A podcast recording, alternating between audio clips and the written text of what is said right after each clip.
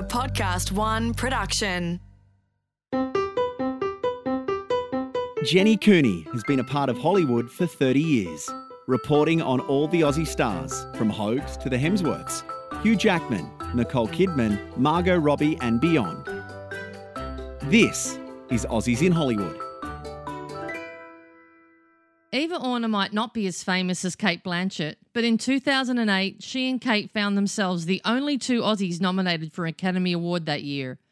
Eva won her Oscar for co producing the documentary Taxi to the Dark Side about the US's use of torture in Afghanistan. You know, just a light little comedy. She's come a long way from her 1995 start as a production manager on the Aussie soap Blue Heelers. But when I caught up with Eva at her home in the Hollywood Hills, it felt so peaceful, it was hard to believe this is a woman who spends her career in dangerous corners of the world making controversial documentaries. Some of her other films include Out of Iraq and Chasing Asylum, which was her recent expose on Australia's treatment of refugees on Manus Island. But it turns out that when she comes home to LA, peace and quiet is just what Eva needs. Let's start out by talking about how you end up in a place like this in LA with what you do for a living and how long you're on the road. Yeah, it's I guess it's funny that you described my house like that. I sort of feel it's like this little haven that I come back to in between projects and you know, it's tucked away in the Hollywood Hills and you hear bird song and owls and coyotes at night and it's just quiet and peaceful and it's it just feels like the place I come to recharge in between projects and it makes me really happy to be home. You're a Melbourne girl. yeah. And um, how did you end up getting into show business in any way at all? It's- what was that like? I have to think back. I'm getting old. It's so long ago now. I just got an invitation to my 30th year high school reunion, so I'm a little freaked out. Um, it's it's interesting. I went to a fairly conservative school in Melbourne, uh, where I'm from, and it was very much you know it, it churned out doctors and lawyers, and this is way pre-internet, and you know we had so much less access then to to ideas and to opportunities. And so, you know, you, you didn't sort of jump online and think, oh, I want to go to film school in America or something like that. So, you know, I studied arts with the intention to become a lawyer, which thankfully didn't happen because I think I would have been a terrible lawyer. And I sort of fell into filmmaking at university. I started making films with friends, and a lot of those friends went off to VCA to do film the film course. And I didn't really feel confident or know what I wanted to do. I think, and so I sort of stayed at university, did an honors degree in fine arts, and then straight out of college, I got a job making industrials, corporate videos, um, really terrible ones. Um, and just weirdly after that, a friend and I, who graduated from uh, film school, made our first documentary. She had a great idea. We got it was the easiest funded film of my life of 20, 30 years, 20 years um, of filmmaking, uh, and it was a documentary for SBS called Untold Desires with Sarah Barton, the director. I produced it, and we really, you know, didn't know what we were doing, but we worked really hard and we made this beautiful film and it won an AFI award, which is what actors used to actors now are. It won a Logie award. It was SBS's first Logie. It won a human rights award. It sold to like Channel 4 in the UK. And I was just a kid, you know, I was like 23. And um, it was kind of bizarre because I didn't really know what I was doing. And so that's actually, that was sort of almost the impetus to make me go and become a production manager at Blue Heelers because I needed film school training. And so for me, Blue Heelers was like, I think I did 100 hours of television as a production manager. And I saw everything I learned. I met, you know, every working actor in Australia. I went through every scenario, you know, blowing up a house, burning down a ranch, horses, children, you know, cows. It was a country show. So it was just this, it was insane. I was this 25 year old kid managing, you know, hundreds of people. It was we shot an episode in four days two days studio, two days location, one day rehearsal. And we did, I think, I'm trying to remember how many episodes it was. It was like 43 episodes a year. So it was like film school on steroids for me. And I did that for like two years. Um, and then I made more documentaries, made a couple of features, low budget scripted features in Australia. Uh, worked at the Film Finance Corporation, which is now essentially Screen Australia, um, learning about deals and deal structuring. And then I came here. How's that for a quick summary? so, so go back. You actually made a documentary before you'd ever done anything else. How do you end up producing a documentary that wins awards when you have zero experience? So my friend Sarah had just done film school. she had this idea for a film, and it was at the time I think they were called. It was a program called the Accord documentaries with SBS and ABC, and they financed 10 one hours a year. And simply, you just put in a proposal and a budget. And Sarah had this great idea about people with disabilities and sexuality. Um, and you know, we put in this proposal, and it was seriously you know, six or eight weeks later, we had, there was a message on the answering machine saying, "Hi, I'm the commissioning editor from SBS, and you've been selected." And then we had one meeting with the FFC, and that was it. We got the money. It was like it's never happened again. It, honestly, it was the worst way to start because I thought, "Wow, this is going to be so easy raising money for movies," and it's never been that easy since.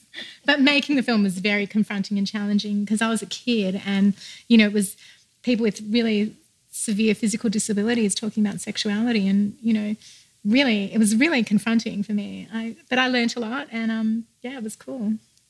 Wow, I mean that's quite a start, right? Yeah, but but honestly, I felt like I really didn't know what I was doing. I mean, we worked so hard and we did a great job. You know, we made a good film, but it was a really good thing for I think for me then to go back and sort of learn about production, learn about film financing. You know, it was it wasn't strategic. But that was the spark for you then, because you came back around to more documentaries. It wasn't like I want to make movies. It was. I think it's always been everything. Interestingly, I think you know in Australia I made I produced two features, low budget features, and did you know hundred hours of television. What were they called? One was called Josh Jarman with Pip Mushin, and one was um, Strange Fits of Passion that I co-produced with Elise McCredie. And then I also, this is so weird because it just really hit me when John Clarke just passed away. I did um, one of the seasons on the games as a production manager, and I just I loved that man. We used to, I, I, used to hang back with him once a week, and we'd go through casting tapes and choose casting for the next week's episode. And everyone was on that show, like Sam Neill, Dave Graney. We had, you know, everyone wanted to work with John, and we used to sit on. I used to sit on his desk with my legs crossed. We used to have a couple of beers and go through the tapes, and he'd tell stories. And it was just, it was a long time ago, but I just felt really, um, I don't know, I felt so lucky to to watch and learn from him. And I caught up. I bumped into him at the Logies like I don't know, seven years ago, they brought me out to present or something. And he just came up to me and gave me this huge hug. I hadn't seen him in so long. And he said, Well, way to show us up. he said, I always knew you had it in you. And it was so sweet. It was just, he was a lovely, lovely man. And I just, and so talented. So it's funny the people you you kind of cross along the way in the Australian industry because it's so small. But then you did another documentary in Australia before you left. Yeah, another one called Secret Fear about panic disorder and panic attack with Sarah again. And then I'm trying to think of the order. And, and then I was at the FFC for a couple of years, which again was really interesting because I learned so much about how to finance a film. And I was, you know, looking at both scripted, non-scripted series, TV series. And I really I found that quite interesting too. And looking back, it seems quite strategic. You know, I produced some documentaries, production managed some scripted, produced some scripted, went and did some film financing, but it was all completely random. I don't. I sort of just fell into things. I think, um, and then I came here. Talk me through. Was New York right? Was your yeah. first stop? That's not. That's not a small decision to make. I actually came to America for love, not for work. and I don't talk about it a lot because it just seems like this whole other world. But um, I was 34 and madly in love with some American dude, and um, came here for love, and it did not work out. It was actually almost tragically didn't work out. Like something terrible happened, and you know, I just packed up my life and had my entire life at 34 in two bags, and I had a work visa.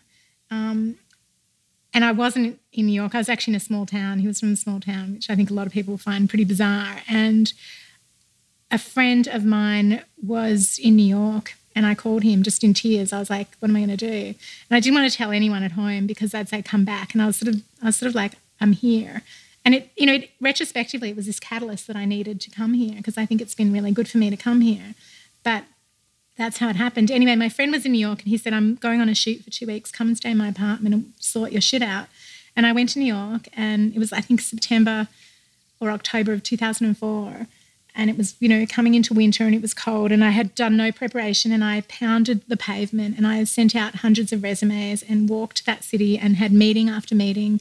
And I landed this job with MTV doing this part, comedy pilot. It was so bizarre. Um, and I did that. And then I met Alex Gibney. Well, how did you meet him? I went to meet his brother in law, Charlie Debevoise, who runs a really big reality TV series, uh, TV company. And in 2004, reality was just sort of taking off. And I had this really highbrow resume. And I only say that because I met with Charlie and he said, I mean, your resume is so highbrow. I don't know what to do with you. And I remember saying to him, because I was like really desperate, and I said, Oh, Charlie, I can do lowbrow. and he said, You know, my brother in law is Alex Gibney. Do you know who he is? And he said, Oh, he's just made this film called Enron, which hadn't come out yet. And he said, I know he's looking for a producer. And he just sort of, you know, emailed Alex. And during our meeting, Alex emailed back and just said, Yeah, get her into my office like next Tuesday or something. And I started with him like the following week. We worked together for two years and we did, I think, four or five films. And um, That's a lot in two years. uh, it was interesting and fascinating. And it was sort of, you know, it was a great opportunity. We had an amazing time. Uh, and then after all of that, I, I came to LA. when did Taxi to the Dark Side happen? You were still in New York? Yeah, yeah. So, Taxi to the Dark Side is a critical look at the Bush administration's torture policies post 9 11. So, it's about Guantanamo and Bagram and Abu Ghraib. And, um, you know, it's a pretty grim film. And it's, I think it probably stands up incredibly well still today.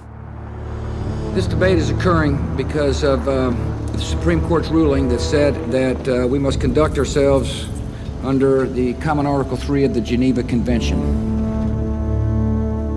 And that Common Article 3 says that you know there will be no outrages upon human dignity.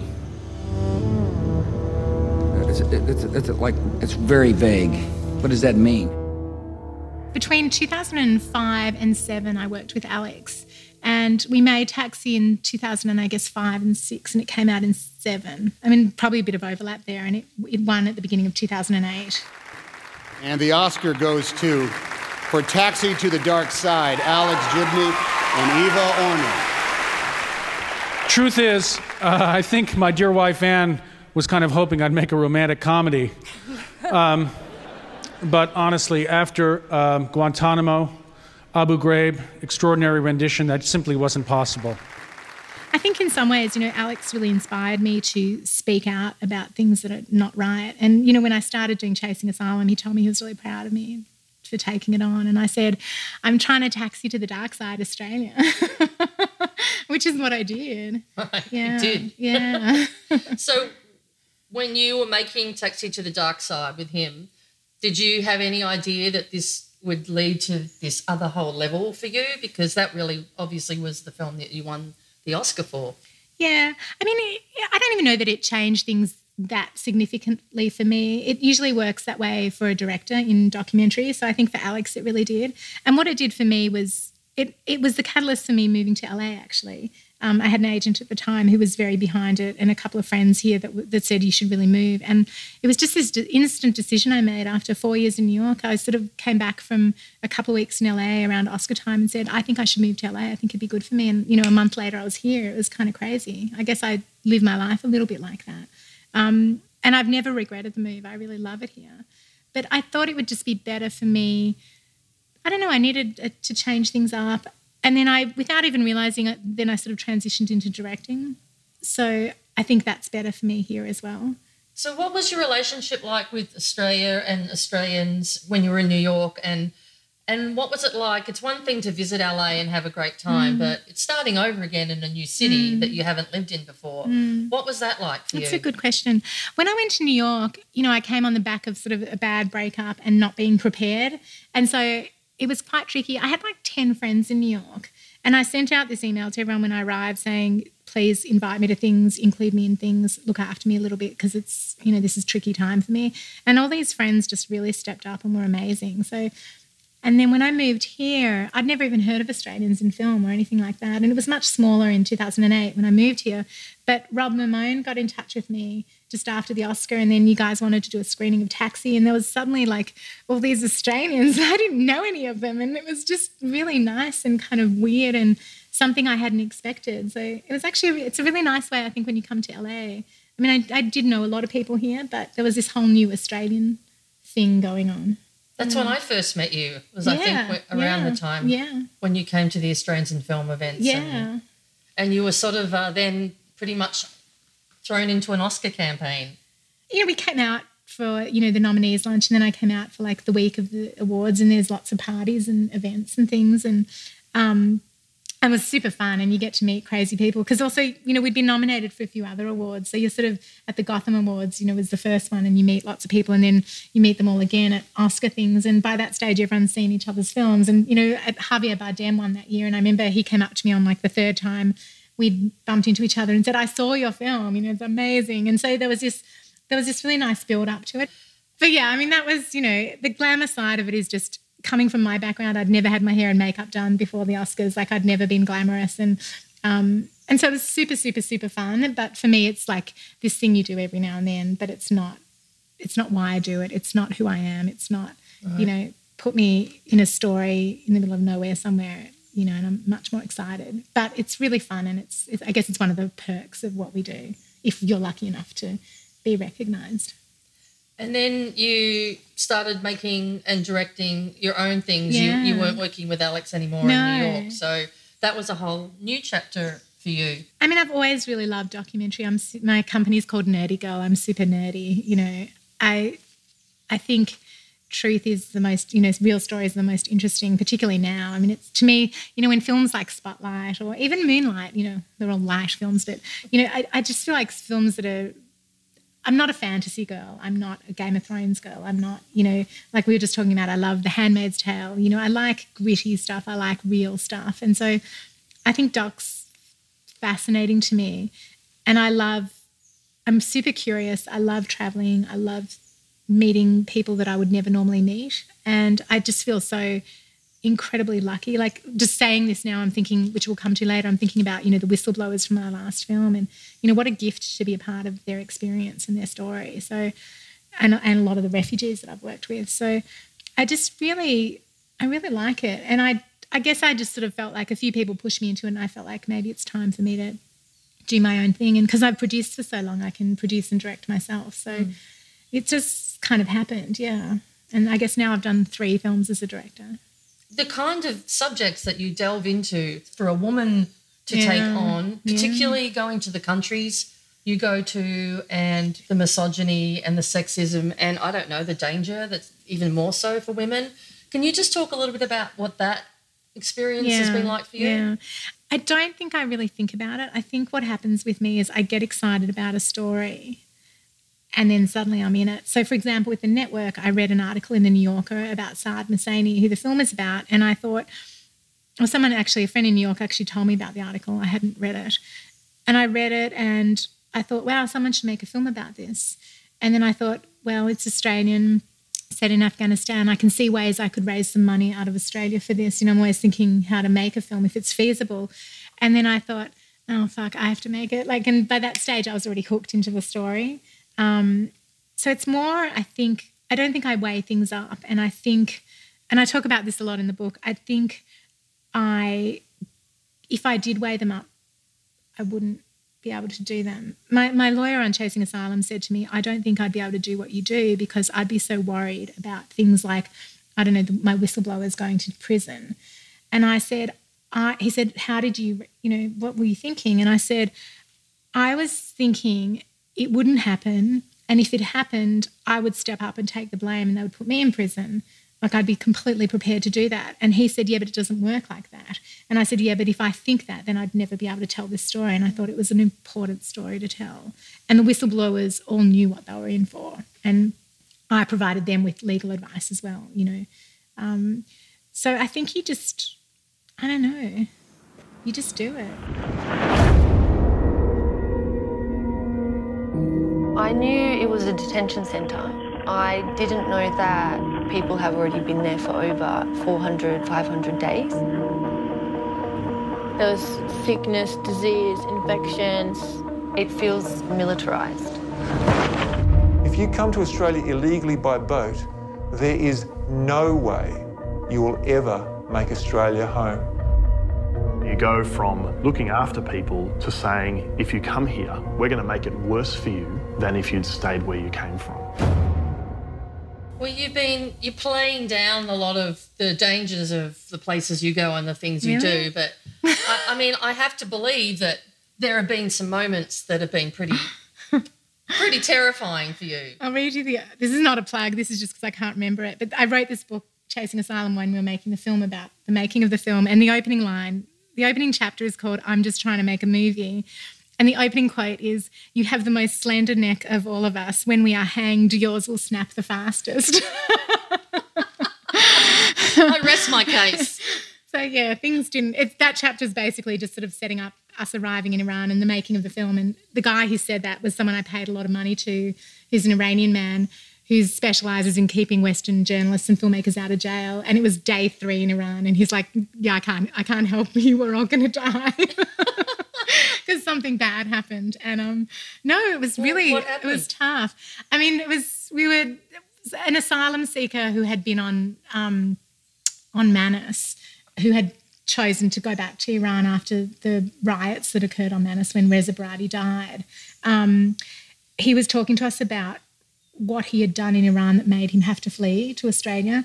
And he was part of the Green Movement, um, which was a sort of a student revolutionary kind of um, movement just before the last election. And he said some things that I, I still can't even say now because you know people can die for it. But it's it's that crazy thing where you know if you criticize the leader, the supreme leader, or something in a country like that, it sounds comical to us, but that means you're dead. But um, yeah, it was that it was that he said it, we recorded it. It was in um, Farsi, so I didn't I didn't have it translated yet. Everyone's faces went white.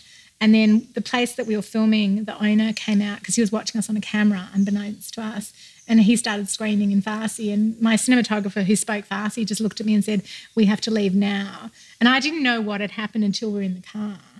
Um, and then for like two weeks in Iran, you know, ten airports, five cities, I had the drive with that on it in my in my, you know, just my handbag, you know, my, my work bag.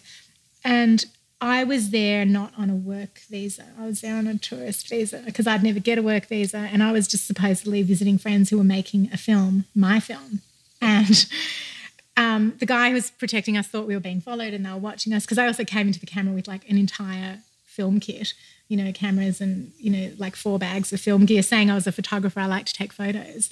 And he was very concerned that if we got caught, which is highly likely, and they looked at our footage, we would all be hung. So that's that was the two weeks of fun I had in Iran, and we were filming every day, and we travelled to five cities, and we did some really tough filming. You know, we interviewed the parents of Reza Barati and Hamid Khazaei, both who died on Manus Island. So it was really heavy. It was a really tough time. But at the same time, I had this drive on me the whole time. And we ended up having to edit out that section before I flew out of the country because people were that worried. I was very thin by the time we left. The first few days in Iran, I couldn't stop eating because the food's so great. By the time we left, I had, yeah, I had a bit of PTSD. Coming up on Aussies in Hollywood, Eva talks about one of the scariest moments of her life and what took her back to Australia in 2014 to document a human rights violation in her own backyard. Getting out of the country was you know terrifying. It was really this build up over two weeks and then my interpreter brought me to the airport and waited with me. And when you get to uh, tehran airport they take your passport. And so that's a little unnerving. Mm. and we were all sitting in this lounge together. They put all the people on the emirates flight together. They kept bringing back people's passports in sort of piles and my passport never came. And this went on for like, oh, I can't remember the details, it was a couple of hours. It was really horrible. And and then everyone got called to go on the plane. The flight was like 7.30 at night. And I think we sat there till about 8.30. And, you know, in your head, they're going through your bag, they're pulling out the drives, they're watching the footage, they're, you know, who, who, who knows? It's just what it does to your head. And then I had to go through like customs. They had to leave me, and I had all my camera gear, and the, you know, they're opening like every lens and everything. And he said to me, if they stop you at customs and you're worried and you don't think they're going to let you through, he said, I know this will be very hard for you, but look them in the eye and smile and say, I love it here in Iran. I'm very interested in Islam. I want to convert. I want to become Muslim. And he said, I know that will be very hard for you. And I said, fuck that. I'll say anything to get out of your country. and I did. now we know what the what the golden phrase is. When I got on the plane, you know, it was very argo. I kept looking, you know, expecting, you know, sirens and it just the things that happen to your head when you're in that position when someone who knows about this stuff says to you we're in danger like it's the psychological thing of what could happen that starts eating you up and i finally got on the plane i was like the only westerner you know everyone's staring at me we finally take off and um I wasn't sure if they'd serve booze on the plane because Iran's a dry country, but it was Emirates. And they came around and said, Would you like dinner? And I said, Could I please have a drink? and you know, I said, Can I please have a gin and tonic? And then I said, Actually, can I please have two gin and tonics? And I poured this like massive gin and tonic. And as I went to sip it, my hands just started shaking and they did not stop shaking for like seven days. So going back to your family, um, that was I'm, fun. Now I'm traumatized again. um, well, you know, talking about your family background, I was thinking it sounded like, you know, and the way you were brought up and mm. talking about knowing what happened to them and your parents being, you know, your first generation Australian, your parents had to flee. Um, do you think that kind of informed this part of you that seems to be very much always fighting for the the person you know who needs the support and needs the fight for justice yeah you know you grow up knowing that your grandparents had died you grow up knowing that you know your your parents came from these two huge families but you don't have any cousins because everyone died you know your parents have accents um, so you know there's a story and i guess i was always curious and interested and you know read a lot and i think I had this one pivotal memory when I was, I think I was only eight or nine, but it was when Cambodia was falling apart. You know, it was Kampuchea, Pol Pot, you know, genocide. And I remember seeing it on the television a lot and in the news. And there was this real vernacular in the 70s and 80s if you were Jewish, you know, never again about the Holocaust. You know, it was very, very strong words, never again, never again. You know, Israel was a very different country. It was it was all about, you know, the pioneering spirit of Israel and I think I was sort of watching it on television and I saw on the maps, you know, as this precocious little kid, that it looked pretty close to Australia. And here we all were saying never again, never again. And there it was happening just over the ocean from us, and millions of people were being slaughtered. And I just thought, huh. I mean, I think that's probably all I thought at that age, but I guess, I don't know, I just sort of planted well, the fact that you remember that yeah, it just bothered me. And I guess I always felt like, you know, there are people that need to be defended and stood up for. And maybe that's sort of how it inadvertently happened. Uh, yeah. And so you've always sort of felt your role in many ways in the work you do is to stand up for people. I mean, sort of. I don't like overstating it because I'm not an activist. You know, I make films. I think people often say, call me an activist, and I prefer to be just a filmmaker. Because um, also I can do, you know, happy, nice films. I'm sure I'll do one one day. one day. But I just, I think sometimes when there are things that are grossly unjust, I think people need to be informed and, you know, you need to stand up and scream and shout. And I guess the last two films that I've done have been, you know, those stories. One is about, you know, gay Iraqis and one is about Australian, the, the Australian asylum seeker and refugee policy. So I probably need to do a romantic comedy right about now. But I'm just thinking about my slate. There's yeah, no, nothing on my slate. but you but you made a decision to go back to Australia yeah. at that point in your career to make a story that was incredibly uh, challenging in terms of everything that yeah kind of we want to think of as Australia in yeah. our head when we're overseas bragging yeah. about how much better Australia is than America, right? I mean, I, I, think back to the beginning of 2014 when I started chasing asylum, you know, started raising money because it was all privately financed because I didn't want to go to any government agencies. And I honestly, when I think about it now, I'm like, oh God, I'm still, I think I'm still worn out from that experience. It was such a tough film to make. And and even just like yesterday, I think I just did like probably my 110th Q&A yesterday just via Skype with a Canadian screening. And I've talked about it so much and it's such a tragic story and it's still happening. So it, that sort of stuff wears heavy on you. And I think sometimes it's hard to shrug off. You know, I think that's part of why I live up here and, you know, try and live this nice lifestyle because I come home and I need to recuperate. But I think the thing with chasing asylum that's so weird. I mean, since 2001, when it started with the Tampa, you know, when John Howard stopped the boat full of Hazara, Afghan Hazaras coming to Australia and Nauru started, I just never thought it would continue. I thought it was a blip. I thought it was an aberration. And, you know, I, if you'd said to me at the beginning of 2014, you know, if you'd said to me in 2001 that in 2014 or 2017 this would still be happening, I would never have believed it because I just, I, I just can't believe that's who we've become. And I just, you know, Tony Abbott had just arrived and was just so full of absolute, just, I mean, there's no word for it, just absolute garbage and hatred. And I just couldn't believe what was happening in Australia. And I, I was speaking to people in Australia and they didn't seem to be that informed about it. And I thought, maybe it's because of this policy of secrecy. Maybe it's because nobody can see what it's like in the camps. So I stupidly thought, well, you know, maybe I should make a film about it. There's a pattern here. Um, didn't think it through, and suddenly I was back in Australia for like two years, which is not anything I'd had in my plans or wanted to do particularly. Um, but what I will say is, I had the most fantastic time. I hadn't been home in four years, and I reconnected with um, old friends, made new friends. You know, despite the heaviness of the film, I actually had a great time, and I feel really connected to Australia again. So I think it was a really great thing to have happened. So, how do you feel about that kind of work in your future? I mean, is there a certain point where you reach a certain age or a certain level or or a certain amount of PST where you think somebody else's turn to go and do that? Yeah, definitely. I'm getting. I mean, I'm 47, so I'm getting old and tired. I, I, mean, I think for now I can keep doing what I'm doing, and I have a few projects, you know, ahead of me that are potentially a little bit tricky. Uh, I'll say rather than dangerous. What a coincidence! Yeah, but I think longer term. Uh, you know, I'll look at slight, doing things slightly different. I think you know, getting into writing was a really good thing for me. Writing a book, you know, I'd love to do more of that. Um, you know, do some scripted work as well. Um, because things have really changed for documentary filmmakers. You know, documentary is so big now.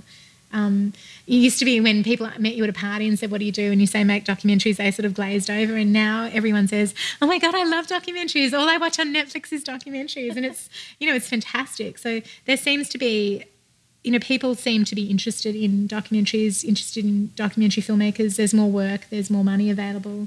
Um, it feels like a good time, and a lot of people are moving into scripted as well. So you know, it just feels like as I get older, I'll, you know, a slightly more regular life would be nice. The constant travel is quite hard.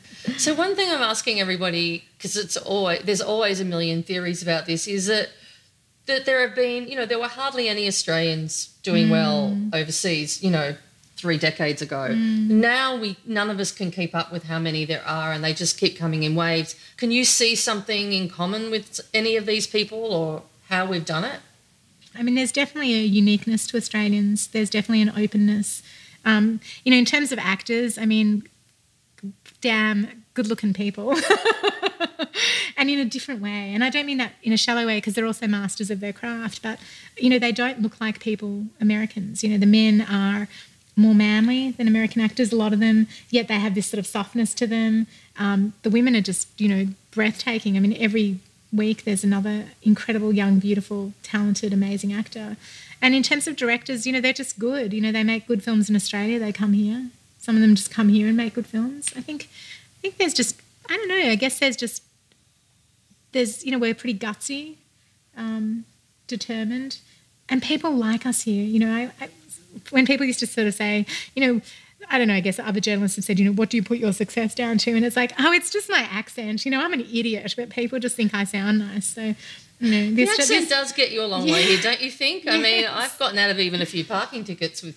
I haven't. Back when it was a bit more unusual. Yes. Now, you know. Well, I always feel like, oh God, there's so many of us now. There's just going to be a day when they turn on us, and we're going to have to leave because we've taken all their jobs. What um, do you think the next one may be, or the next couple? Can you give us a few yeah, clues about the subject not, matter not, not? really, because of because of the nature of them. I'm keeping them pretty quiet. But are they going to take you to some scary places yeah. again? No, I mean not in my head. In other people's heads, yes, but in my head, not not like not war zones particularly.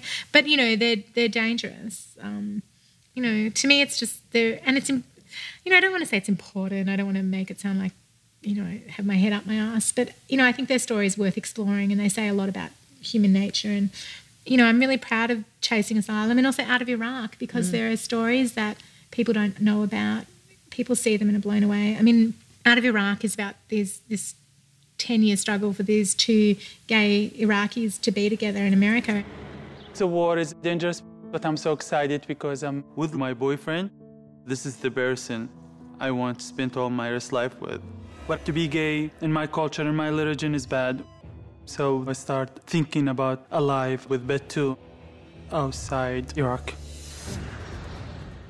You know, Ellen DeGeneres saw the movie and had them on her show because um, she loved them so much. And, you know, they were they're you know struggling to make a new life here and she gave them a $25000 check Oh, and it's like damn that's so awesome you wow. know, it's because of some story i heard about four years ago and i thought let's make a film about this you know it's like wow, that's super cool. And now they're talking at, they, you know, the film screened at the UN in New York, and they're they're talking all the time at human rights functions, and their lives have changed, and they're in America, and they're married, and you know, that's pretty awesome. And you know, another story that's fantastic is um, the story of Kadim, who was in Chasing Asylum, who was a refugee I met a couple of years ago in Indonesia, who was stuck. He didn't get on a boat to come to Australia because his brother was already in Australia and said, if you come, you'll end up on Manus or Nauru. And he stayed there and he was just stuck there. He was just a kid. He was like 18. Um, and he was there for about four years and without revealing how, but, you know, I managed to help him get accepted by America as a refugee. And he lived here for two months when I was away last year in June. I was stuck in Australia on the. Well, you mean in your house? Yeah, it was like the Fresh Prince of Bel Air. He came to LA. I, I of course got stuck in Australia. I was on a three month film and book tour around the country. He gets a call from the American embassy saying you've been approved, and he winds up in LA because he'd said he was coming here because he's you know I'd written this letter supporting him. And thank God, people renting my house had just moved out, and I had to send an email to all of my friends saying, who I hadn't seen in two years, saying, um, hey, hey guys, I've done it again. I need your help.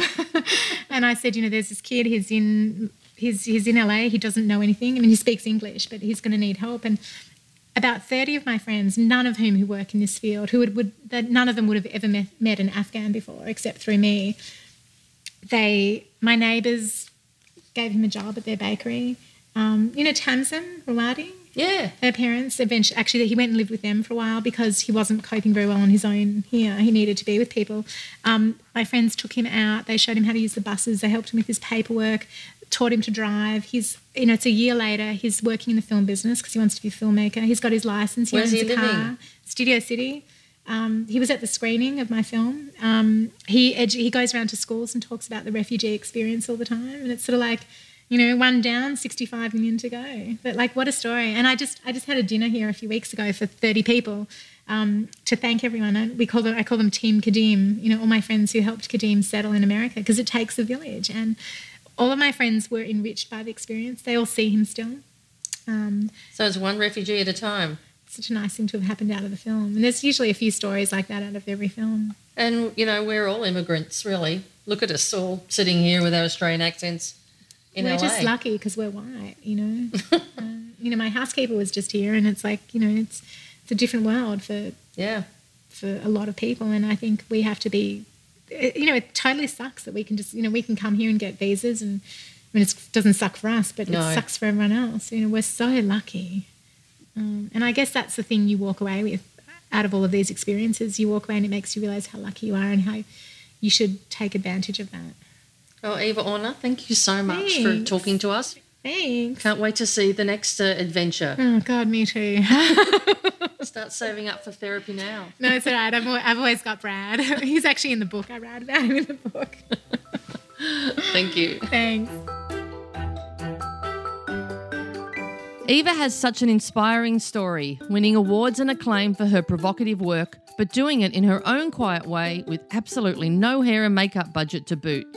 She's still driven by her passion to pursue a good story and find the truth, wherever it takes her. I can't wait to see what she does next, although I have a sneaking suspicion it won't be a romantic comedy. On the next episode of Aussies in Hollywood. Back home, he's the long haired comedian who made the Cardinal Pell song. But in LA, Tim Minchin is kicking goals. After successive roles in Californication and Robin Hood, Tim offers a word of caution to actors looking to make the move to LA.